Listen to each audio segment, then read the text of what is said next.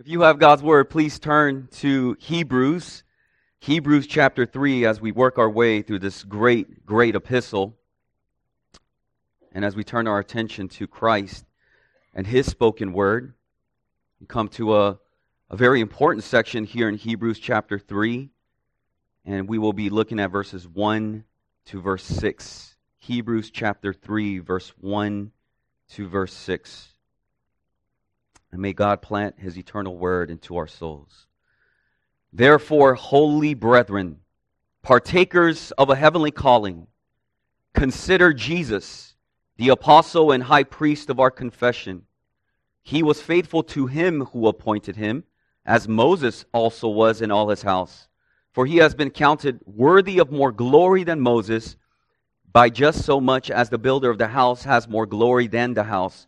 For every house is built by someone, but the builder of all things is God. Now Moses was faithful in all his house as a servant for a testimony of those things which were to be spoken later. But Christ was faithful as a son over his house, whose house we are, if we hold fast our confidence and the boast of our hope firm until the end. Bow with me in a word of prayer. Father, we thank you for your holy word, and we thank you for the special way that you reveal your word to us today. For in these last days you have spoken to us in his Son, your Son, and you have confirmed your word to us by your Holy Spirit. Establish your word in our hearts, we pray. Cause it to plant deeply into our souls that we might cherish you all the more and we might consider Christ more fervently. Through Jesus Christ our Lord. Amen. I remember once uh, reading a Table Talk article from Ligonier, if you guys are familiar with that, the ministry founded by the late R.C. Sproul. And it was an article written by Sinclair Ferguson.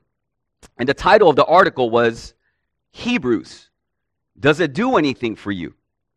And in the introduction of his article, Ferguson said that Hebrews, to a lot of people, is like the response of someone he heard of at a Christian conference that he was speaking at. And one listener, apparently full of the blessings of the sermon and the passage of scripture being expounded, he turned to his neighbor with some positive comments on the whole address. He said, Wasn't that great? And he received a somewhat chilling reply Didn't do anything for me. And then Sinclair went on in the article to say that he suspected that if we too were to do some kind of random survey on the New Testament, Philippians, a book of joy, Romans, full of doctrines of grace, James, full of practical counsel, would fare well as favorites of those in the New Testament. But the mention of Hebrews might evoke some does nothing for me responses. Then Sinclair asked, Is Hebrew too different? Too alien in thought? Too Old Testament ish? For whatever reason, Ferguson says that Hebrews, outside of some occasional verses about temptation, faith, or running the race, Hebrews rarely stands high on the list of the most beloved parts of the New Testament. But then he went on to say that there is no letter in the New Testament that tells us more about Jesus Christ and his work. Chapter after chapter unfolds the glories of Jesus Christ. But perhaps this is a reason why in our, our generation, we are not as familiar with Hebrews as we ought to be. Because when you consider what is being read by this generation, we can easily see that the bestsellers aren't books on titles such as The Unsearchable Riches of Christ or Christ Set Forth, the Glory of Christ. But what is it that sells today? What puts the smiles on the book of the publisher's face? The book that is about the reader. People want to read about themselves. Self help books self esteem building blocks. Or if you consider how this generation talks or the engagement in social media, you can't help but notice, and if that is, if you are noticing, the self focus and the self glorification of it all. And this has bled into the church and perhaps most apparent in the loss of the focus of the gospel in the songs we sing. Now, without commenting on musical styles and tastes, but simply an observation about the lyrical content of much that is being sung today. In many churches, congregations have begun to sing about themselves and how they are feeling rather than about God and Christ and His glory. And it's not just this self focus that we are consumed by today. We naturally gravitate, it seems, toward anything but Jesus.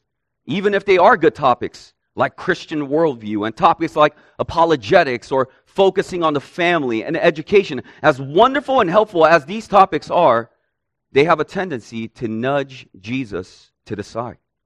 But life is not primarily about self or education or in the number of good topics to consider. For to me, to live is Christ, said the apostle Paul. We proclaim him is the heartbeat of the ministry of the New Testament. The center, the cornerstone, the focus of Christianity is Jesus Christ. Without Christ, there is no Christianity. It is only Christian to the extent that it is about Him and how our lives and our ministries are governed by Him. And so, in our me centered generation, I'd argue that most, if not all, of our problems and our struggles and our errors of thinking come precisely in our failure to forget Christ and to lose the vision of Christ. This is the greatest value of the book of Hebrews. As a writer encourages and exhorts us to consistently turn our gaze to Christ, the author and finisher of our faith. This is what we've been doing in our study thus far. The first two chapters, looking unto Jesus and his supremacy over all things, his glory in his divinity, his splendor in his humanity, in order to bring many sons to glory. And this Christ focused vision is emphatically stated in the opening passage of chapter 3. Therefore, holy brethren, partakers of a heavenly calling, consider Jesus, the apostle and high priest of our confession. I want you to turn over to chapter 12, verse 2. Uh, the writer at the end of Hebrews says something very similar in a rather striking, similar construction. And he says they're fixing our eyes on Jesus, the author and perfecter of faith. One can argue that these two verses, each one from one of the two main sections of this book, lies at the heart and the purpose of this letter. That we are to fix our gaze upon Jesus in order to persevere to the end. The readers are on the verge of forgetting Christ. They are on the brink of abandoning him. And so they are encouraged then to consider Jesus. This is the central thought of the whole letter, and this is the central thrust of tonight's sermon for you and I to consider Jesus and to make certain that this is a great aim in our lives. Now, in order to give you an overview of where we're going tonight, I'd like to first consider some reasons why we are to consider Jesus, and then how. How are we to consider Jesus. Let me first give you some reasons why we need to consider Jesus. And there are five of these, I believe. Number one, because of the wonderful privileges that come from being a Christian. Now, we see this particularly in the way the writer of Hebrews directly addresses his audience. Now, until this point, the author had included himself among his readers. He said us and we. But now he's about to address them directly by saying, You consider. And yet, this separating of himself from calling them you had no holier than thou implication, but he's seeking to grab their attention. And in a forceful, yet in a pastoral sensitive way, he points them to their sacred privileges. In the midst of their temptation, he says, You remember the security and the privileges that belong to you who truly know Christ. And these sacred privileges they have, and we as Christians have, is an understanding that we are holy brethren, partakers of the heavenly calling. Now, the word holy summarizes the defining characteristic of God's people. To call the people of God holy points back to the thought in chapter 2, 11, for both he who sanctifies and those who are sanctified are all from one Father. Those who are sanctified, we learned, are so because the one who sanctifies shed his blood and atoned for their sins. The description of being holy ones does not imply in any way that we are holy in and of ourselves, but rather sanctified by Christ and his blood, and therefore we are set apart by God. But not only are they called holy, but we are holy brethren. Now we naturally go back to chapter 2, where the author points to this most wonderful privilege that we are included in the most intimate of relationships whereby Jesus' sufferings, he is not ashamed to call them brethren. Do we realize this of us? Do we realize what this means? Do we realize the privilege of all this? That this blessed person, Jesus Christ, is not ashamed to call us brothers and sisters. By nature, we have nothing in common with Jesus. By nature, we are an embarrassment to him. Nothing in us that remotely resembles who Jesus is. By nature, we are a cause of shame. And Jesus has every reason to be ashamed of us. And while Jesus perfectly mirrors the image of the glory of God, we have spoiled it. While Jesus has served and obeyed his Father in perfect and joyful obedience, we have rebelled against him. Yet the, the writer of Hebrews tells us that despite the zero commonality that we have with Jesus, he is not ashamed to call us brethren. Now, prior to telling this, the writer of Hebrews describes the extent to which Christ worked in order to work in a relationship with us to not be ashamed of. He took our nature he assumed our humanity. He entered into our experience. Since the children share in flesh and blood, he himself likewise also partook of the same in order to destroy the powers that makes us objects of shame in the sight of the glorious God. Our elders, elder brother's ultimate goal was to bring many sons to glory. That is why he is not ashamed to call them brethren. It is a marvelous thought when we stop and consider when you think of Jesus, who has passed through the heavens and who is sitting at the right hand of the majesty on high, who carries our names in his heart, and our elder brother is our advocate, and he stands before the heavenly Father, and he proudly says of us, These are my brothers and sisters. That's who we are. And would we not conduct, conduct ourselves in a manner that one should who realizes that this blessed Savior is not ashamed to call us brethren. Why? If we realize this privilege about our brotherly relationship with Jesus, would we not continue looking to Him for help?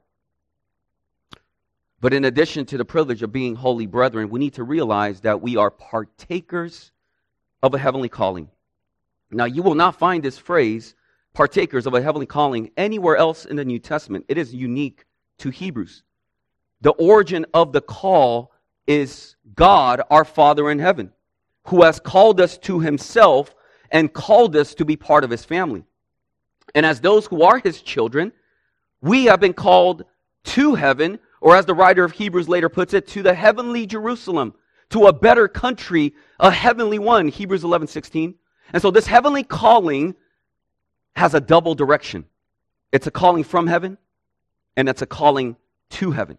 It's a voice that comes from God and calls us back to God. Its origin comes from heaven and its goal is heavenly. And so these tempted and tried Hebrew Christians were to remember that their security is in heaven and that their goal in life was heavenly and that it was all secured by the power of God and by looking unto Jesus. It would provide the great encouragement that they needed. Beloved, holy brethren, do we realize that we too are partakers of a heavenly calling? That our call is from heaven and our call is back to heaven? And if so, has this call lifted up your hearts towards heavenly things? Has it lifted up your taste and desires so that they are no longer groveling in the world, but choosing the things that are of God? For this reason, then, we must look to Jesus. But the second reason provided by in Hebrews why we need to look to Jesus is because Jesus is the apostle and the high priest of our confession. Now, with this word, therefore, in verse 3, the author not only looks back to the logical conclusions in chapter 2 and links some previous section by addressing his readers as holy brethren, but he now introduces a new unit, something new to consider of Jesus. And the author gives two titles to Jesus that are unique to him apostle, and high priest. Now, these two titles sum up what the author has already said about Jesus thus far and what he is about to say about him in the next few chapters. And to give Christ the title apostle is without parallel in the New Testament. No one else in the New Testament ever calls Jesus an apostle. The writer of Hebrews reserves the word apostle for Christ alone. And the word for apostle means one who is sent. And Jesus repeatedly describes himself as being sent by the Father into the world. This is especially a description that he gives himself in the Gospel of John, most notably in the high priestly prayer in John 17 3, where he prays, This is eternal life, that they may know you, the only true God, and Jesus, whom you have sent. In this sense, then, Jesus is the first apostle, the great apostle, and the source of all apostleship. Now, in the Greek word, apostle frequently means ambassador. And so Jesus is the supreme ambassador of God, one who comes to represent God, one who speaks on behalf of God and comes with the authority of God. But he not only calls Jesus the apostle, but also the great high priest. Now, this is something we just looked at in the latter half of Hebrews 2 and something that the writer of Hebrews will talk about in much more fuller detail. But for now, we want to set down a fundamental meaning. Now, the Latin word for prefix is pontifex, which means a bridge builder. The priest, then, is the person who builds a bridge between men and God. Now, who else can be the perfect great high priest to fulfill the role of Jesus than Jesus Christ, who is both God and man? And therefore, he, as truly God and truly man, can perfectly represent us to God. Now, when you put these two titles, apostle and high priest, together, something remarkable is revealed about Jesus. He was sent from the Father to us, fulfilling the role of an apostle. And he goes back to the Father as our representative, fulfilling the role of the priest. If I can give you a visual, Jesus is faced toward us as an apostle who is sent to represent God before men and to speak and act on his behalf. But as a high priest, Jesus is turned toward the face of God to represent us and to speak on our behalf. Is there anyone like him who represents God to us and simultaneously represents us back to God? And if we, partakers of the heavenly calling, those who are called from heaven and called to heaven, it is to Jesus then, the apostle and the great high priest, we must look to. But here's a third reason we are to look to Jesus because he is the faithful architect of God's house. Now, one of the reasons the writer of Hebrews may have given Jesus the title apostle here is the comparison that he wants to draw with Moses. Now, was it not Moses who saw the glory of God in the burning bush? You remember that? Where the Lord called unto Moses and he said in Exodus 3:10, "Come now, I will send you to Pharaoh so that you may bring my people, the sons of Israel, out of Egypt." And, and then Moses asked, "Who am I that I should go to Pharaoh that you would bring my people out of Egypt?" And he further asked, "You know, what is the name that I should tell the Israelites when they ask who it is that sent me?" God then reveals his covenant keeping name and said to Moses, I am who I am. Tell the sons of Israel, I am has sent me to you.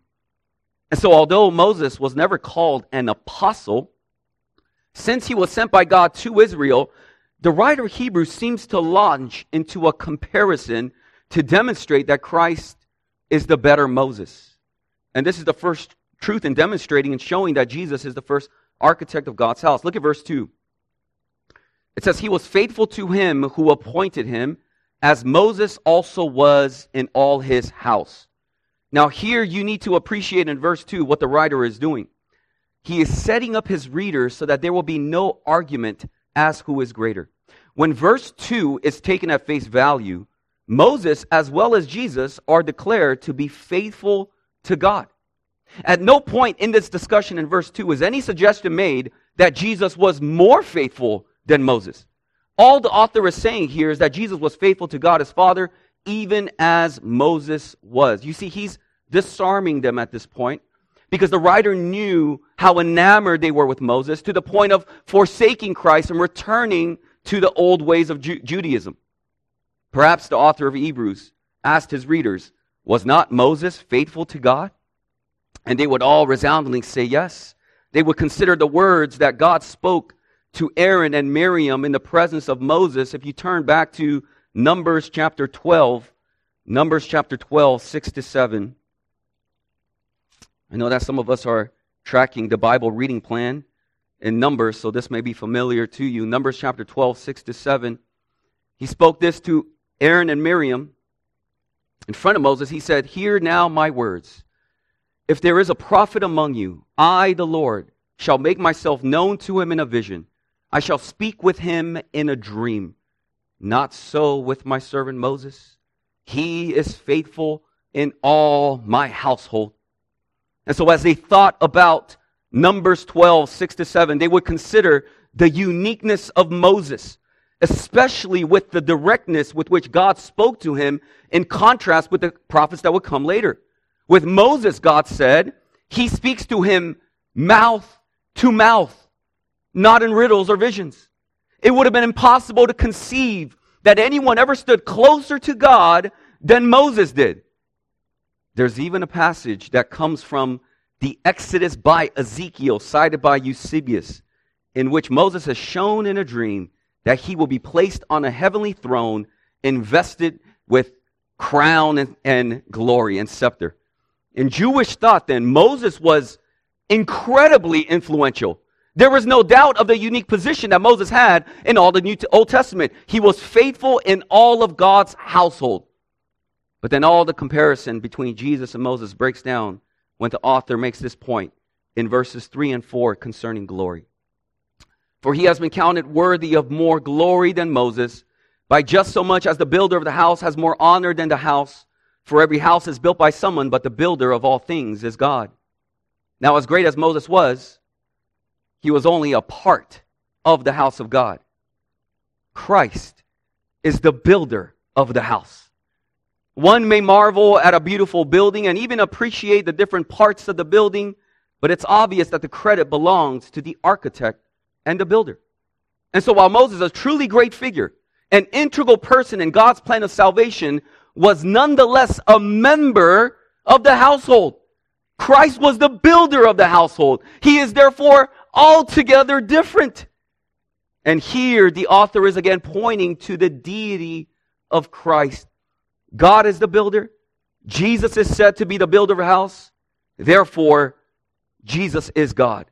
Therefore, the author's argument is that there really is no comparison between Jesus and Moses because we are talking about two different categories. Jesus constructs the spiritual house of God. Moses was a faithful servant in God's house. Jesus is the founder of God's household. Moses himself belongs to that household. We are then to look to Jesus because as the faithful architect, he cannot and will not fail in its purposes.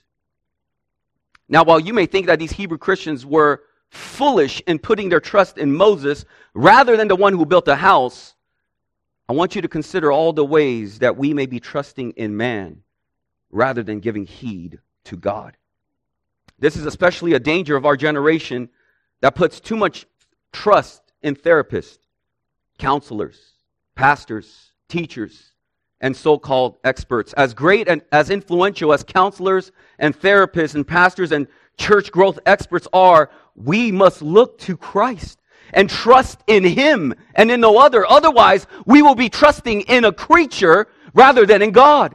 Christ far surpasses any human figure, for he is God, and it is to him we must keep, keep looking and trusting. And you see, if you are not a believer here today, you may be one of those atheistic kinds who says there is no God. But our passage supports the argument of the existence of God. If every earthly house shows the design and the craft of a builder and architect, well, how much more does the universe reflect in its complexity and its interrelatedness a mind and a hand that put it all together? The mind and the hand belongs to Jesus, as Hebrews 1 2 mentions, through whom also he made the world. And if Jesus is the builder of everything, should you not consider Jesus non Christian and trust in him? Will you continue trusting in yourself? And in our efforts to consider Jesus, the author provides a fourth reasons, fourth reason why we need to look unto him. For he is the son over God's house. The author continues to answer the question, wherein does the superiority of Jesus over Moses lie? And the author once again points to Moses' faithfulness in God's house. And this time he points to Moses' role and title as a servant. Now, this word servant is not the normal word for servant we find in the New Testament, where we associate that word with the office of a deacon. This title, servant, occurs only here in the New Testament, and it is only used of Moses in the Greek translation of the Old Testament. This title carries overtones of dignity and honor, and it describes a position, a unique position that Moses held amongst the Old Covenant people. It is difficult to overestimate the importance of Moses in the unfolding plan of God's salvation. Arguably, Moses is the most significant Old Testament figure because of his unique role as the mediator of the Old Covenant. Abraham and David were certainly significant covenant figures, but in Old Covenant terms, only Moses could claim the role of God's mediator. And in this sense, Moses is the only parallel to Jesus Christ, who is the mediator of a new and better covenant. Even the great reform, reformer, biblical theologian, Gerhardus Vos, in acknowledgement of Moses' vital and unique role in God's plan, stated that Moses may be fitly called the Redeemer of the Old Testament. Now, though these two mediators are inextricably connected, there is no doubt that Jesus eclipses Moses in every single regard. Because for one, Moses was like John the Baptist who constantly pointed to Christ. It says there in verse 5 that one of the most important elements of Moses' stewardship as a servant was that of a witness, not of himself, as though he were the end and fulfillment of God's purposes, but it says a testimony of those things which were to be spoken later. For example, in Deuteronomy 18:15, Moses promised that there would be another like Moses, one who in the future would carry a higher revelation than he, he, he would. Where it says there, the Lord your God will raise up for you a prophet like me from among you, from your countrymen. You shall listen to him. And so the author of Hebrews is making the argument that if Moses were alive today and that he were to write to them directly, he would tell them the very thing that is emphasized in this letter to consider Jesus, to look to Jesus. In fact, Moses did write such a letter. He wrote the first five books of the Old Testament, and its true focal point is Jesus Christ. Moses, says the Puritan John Owen, gave testimony to the things of the gospel, and this was the true and proper end of the whole ministry of Moses. And it is Jesus, of course, that affirms this when he rebukes his interrogators in John 5:46 when he says, "If you believe Moses, you will believe me, for he wrote of me." And so the status of Moses was not without dignity, but he was nevertheless a servant that, that pointed beyond himself to the one who would fulfill God's promises. Christ, however, occupies a vastly different position in God's house of believers. Verse 6 But Christ was faithful as a son over his house. And therein lies the superiority of Jesus over Moses. Moses was the servant, Jesus was the son. Moses could only participate in and foreshadow redemption, but Jesus actually accomplished redemption for his people. Moses knew very little about God. Jesus was God. Moses as a servant was faithful in God's house, whereas Jesus as a son was faithful over God's house. Now don't let these little prepositions brush past us, for there's a world of difference between in the house and over the house. For Moses did not create the house, he only served in it. Jesus is the creator of the house, and he stands above the house itself. But what is this house that the author is speaking of? The writer emphatically declares, We are his house. We are the house where Christ as the Son provides over and is building. It is the redeemed humanity who is to be the dwelling place of God Now, if you are one of those that love the authorized version, you'll see that it says his own house. There is no word own in the text, and the un- inclusion of it can be misleading. Sometimes the conclusion that is drawn from his own house is that Christ was over a different house from Moses' house, and, and then so two houses are in view. And it is often alleged that the author is then contrasting the inferior Mosaic order and administration and the superior administration introduced by Christ and his apostles. But that is not what the author is saying at all. You can see this clearly for yourself in the argument made in verse 3. There is but one house of God, and Moses served in that house, but Christ built it. Whose house we are then makes it clear that Christian believers are also involved into this house of God. There are differences, of course, between the Old Testament Israel and the New Testament church, but those differences ought not to erase the basic continuity of the one house of God. As Homer Kent writes, the best understanding sees one house through this passage. It is God's house, the household of faith, including true believers from the Old Testament period as well as the uh, New uh, Testament era. Now, very practically, to hear that we are his house would have been a great encouragement to the original readers because many of them no longer had a house. They didn't have a church building. They had become the church building. And as Peter writes, you also as living stones are being built up as a spiritual house or as Paul says in Ephesians, Christ Jesus himself being the cornerstone in whom the whole building being fitted together is growing into a holy temple in the Lord, in whom you also are being built together into a dwelling of God in the Spirit. The church, the author of Hebrews reminds us, is far more inside than it is outside.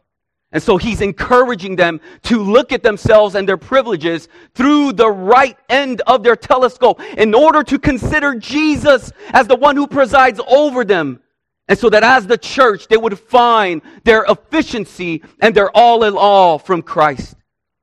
This exhortation to consider Jesus as the church is very important because he is the Son who provi- presides over it. That means that all the blessings, all the enjoyments, all the growth and spiritual health in the church are from Christ and in Him alone. If Christ be not present, if Christ is not presiding over his house in the gathering of his people, then no church work is done at all, you see. God's people are not enlightened, refreshed, and sanctified in all of our activities as a church if Christ by his Spirit is not present in the midst of them. And so the church can only be the church as God's house insofar as her ministry is about Him, as she preaches Him, sings of Him, ministers and serves in His name, and guided by His heavenly wisdom. Oh, Pillar Baptist Church, may we never lose this focus. May we vigorously and zealously guard this priority to remember that Christ presides over His house as a son. But there's a fifth reason why we must consider Jesus. Because he is the key to enduring to the end. You'll notice that the author puts it in a rather striking way. After emphatically stating that we are his house, the house that Christ is faithful over as a son, he says, whose house we are if we hold fast our confidence and the boast of our hope firm until the end. Now, that is kind of a striking way that the author puts it because you would think that he would do it the other way around. We are God's house, therefore, we will hold fast our confidence. But he says we are God's house if, on the condition that we hold fast in this confidence and persevere to the end. Now, we think this author must surely getting, be getting mixed up but no, he repeats himself in verse 14. For we have become partakers of Christ if we hold fast the beginning of our assurance firm until the end. He's saying that something is true of us now only if it is something that is true of us in the future. Well, how can that be? You know, someone came up to me after preaching on the danger of drifting and asked about what about once saved, always saved? Don't we believe in this once saved, always saved? And I'd answer yes. That is, if you are once saved. F. F. Bruce puts the matter clearly. The doctrine of the final perseverance of the saints has as its corollary the salutary teaching that the saints are the people who persevere to the end. Listen, there is no conflict between the teaching that all believers are safe in the hands of God, that nothing can separate us from the love of Christ, and that our eternal security is not dependent on us, but on Christ, on his merits alone, and also the teaching that Christians must persevere in the faith. Security in Christ does not absolve one from personal responsibility. Quite the opposite, actually. For the regenerate man, one who is a new creation is under a new obligation to God. Say it another way, we are saved by faith alone. But it is also true that the authenticity of our faith is proved by being firm until the end. This is entirely line, in line with the teaching of Jesus when he said, If you continue in my word, you are truly my disciples. So the question is not once saved, always saved, but are you saved? Were you once saved? Or was it simply a confidence that you had in yourself? Or was it that you were carried by the atmosphere of Christianity without actually becoming a Christian yourself? The great evidence that you are once saved is that you are going on in your faith, persevering through all the trials and temptations, fixing your eyes on Jesus. But on the other hand, one of the dangerous signs of not being firm unto the end is losing sight of Christ, not holding on to Him. It ought to alarm us if we went throughout this whole week, never once thought of Christ. Let it be said that those who persevere to the end are not those who never wavers, never doubts, never is cowardly, even as we heard from the psalmist's confession in Psalm 119. He has gone astray like a lost sheep, but he is not lost forever because he is still a sheep. And as Christ's sheep, they hear his voice and follow him. The key to endurance, then, is to look to Jesus, to consider Jesus, to hold on to Jesus. And so there is encouragement to consider Jesus as well as a solemn warning if we fail to look to him. Now, this solemn warning of not persevering to the end is something that is stressed in the next section. So instead of giving admonitions and warnings, I'd like to encourage and I'd like to exhort you to consider considering Jesus. If there are great reasons that we have provided, that was provided by the author of Hebrews, in why we must consider Jesus, how are we to do it? How do we consider Jesus? Now, if we come back to this word in verse 1 to consider, we can see that this word is actually full of great meaning. It does not mean simply to look at or notice a thing. Anyone can look and notice something without even really seeing it. The word consider means to give thoughtful attention to, a continuous observation and regard. It means to give thoughtful and continuous contemplation in such a way that its inner and deeper me- meaning may be learned. You know, in Luke 12 24, Jesus uses the same word when he says, Consider the ravens. He doesn't merely mean to look or notice the ravens, but he means look and consider the ravens and understand the lesson that God is seeking to teach you through them, that they are provided for by God, that you are much more valuable than they. And if we are then to consider Jesus in this way, it entails a concentrated gaze upon him. A detached glance is never enough. There must be this lingering gaze. Listen to how the great English expositor Alexander Maclaren put it. You will never see Jesus Christ if you look at him only by snatches for a moment and then turn away the eye from him. We must sit before him and be content to give time to the gaze if we are to get anything good out of it. Nobody sees the beauties of a country who hurries through it in an express train. These passing glances, which are all that so many of us can spare for the Master, are of little use of him revealing him to us. And then he says, You do not feel Mont Blanc unless you sit and gaze and let their fair vision soak into your souls. And you cannot understand Jesus Christ nor see anything in him unless you deal with him in like fashion. Considering Jesus then requires time, my brothers and sisters. And it'll be very appropriate to ask, what fills your time throughout the day? I'm not asking about the duties and the responsibilities that you have in your job as a parent, as a student. But what about the downtime? The time after putting the kids to sleep? The time you give in between your things to do? The time in driving and commuting? What fills your time then? Are we too busy to consider Jesus? Too distracted to concentrate on Jesus so that we cannot focus on Him for more than one minute?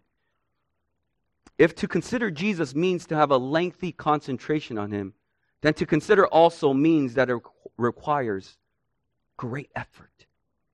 You will have to shut things out in order to gaze on his beauty. Now, have you guys ever rolled up a piece of paper, put it in your eye, and shut out everything on either side so that you can focus on that object? I'm sure you guys have done that as a kid. This is the kind of effort that is required. We have to look away. We have to deliberately shut out some things from our purview if we want to be clear sighted of Christ. Now, the words of John Brown are deeply pertinent here. It is because we think so little and to so little purpose on Christ that we know so little about him and that we love him so little, trust him so little, and so often neglect our duty and are so much influenced by things seen and temporal and so little by things unseen and eternal. It is because men do not know Christ that they do not love him. It is because they don't know him so they know him so imperfectly that they love him so imperfectly. Do you agree with that this evening? Is that true of you? The eyes of our flesh must be closed to the things seen and temporal, and the eyes of the spirit must be open to the things unseen and eternal. And this takes decisive effort. And one last thing in how to consider Jesus it entails looking to Jesus and not on myself.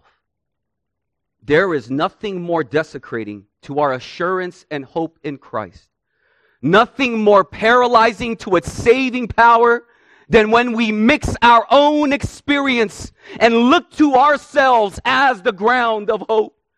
The great error to many of our problems is this constant looking to myself. And when we think of spiritual things, we think of ourselves. This does not mean that we turn a blind eye to our sin and our weaknesses. Otherwise, we can never apply the warning of Hebrews if we hold fast to confidence. What it does mean is that though there may be despondency and despair over our own sin and shame, it should never cover his precious cross from our view. It means that while our eyes may be filled with tears of contrition, we are never let it to obscure the sight of his free and full salvation. We should but realize the perception of our own emptiness in the steady contemplation of his unbounded fullness. I cannot put it any better than the Scottish preacher Robert Murray M'Cheyne, who wrote to a friend with this advice Learn much of the Lord Jesus for every look at yourself, take 10 looks at Christ. For every look at yourself, take 10 looks at Christ. So, beloved, if you struggle with faith, if you struggle with the assurance of faith, if you struggle with feeling unworthy, if you are tempted in any way, let me encourage you. Let Christ be the source of your confidence. Fix your thoughts on Jesus. Death has been defeated. Christ is the apostle sent by God to bring us to salvation. He is the great high priest who reconciles us to God. He is the architect of the house of God, and we are his house. Let us then daily look unto him, holding fast to our confidence and the boast of our hope firm until the end. Let's pray together. our merciful and great high priest, you have taught us to consider you, to fix our thoughts on you, to look unto you. Forgive us, Lord, for thinking so little of you, trusting so little of you, and loving so little of you. Forgive us, Lord, for looking so much at ourselves and so much at the things that are seen and temporal. We look again unto you for mercy and for your forgiving grace. Grant, O Lord, that we may distrust ourselves so that we may see our all in all in you. This we pray in your most holy name. Amen.